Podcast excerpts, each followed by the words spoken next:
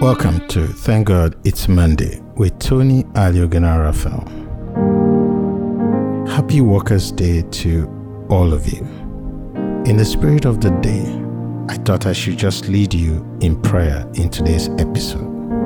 So let us pray. God, you made the earth fruitful and fertile, rich in minerals and natural energy. You make plants grow for us to harvest. Produce enough food for all to be fed. Thank you. You give us wisdom and insight to discover the secret of the atom and the gene. We are able to design ingenious inventions which can transform people's lives. Thank you. We receive all your gifts with thanksgiving and offer our work as worship to your glory.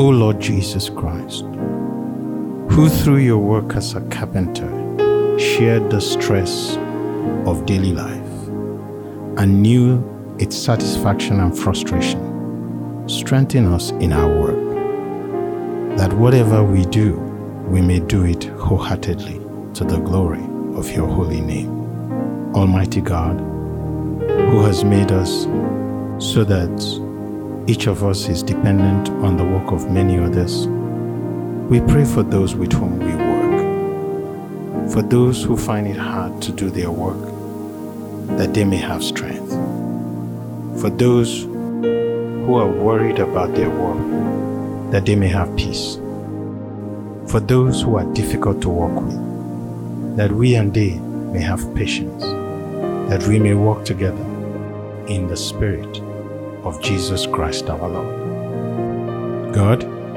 you are all-known and wise. We lean on you for wisdom. Help us to make wise decisions and keep our eyes focused on the path you set before us. We pray against temptations and distractions that may lead us astray. Dear Lord, give us the courage and the faith to follow your call, even when it means taking risk. Protect us from doubts and fears that prevent us from fulfilling your purposes for our lives. Help us to trust you and feel your never-ending love and presence. And finally, Lord, you are our shepherd who leads us to green pastures and still waters.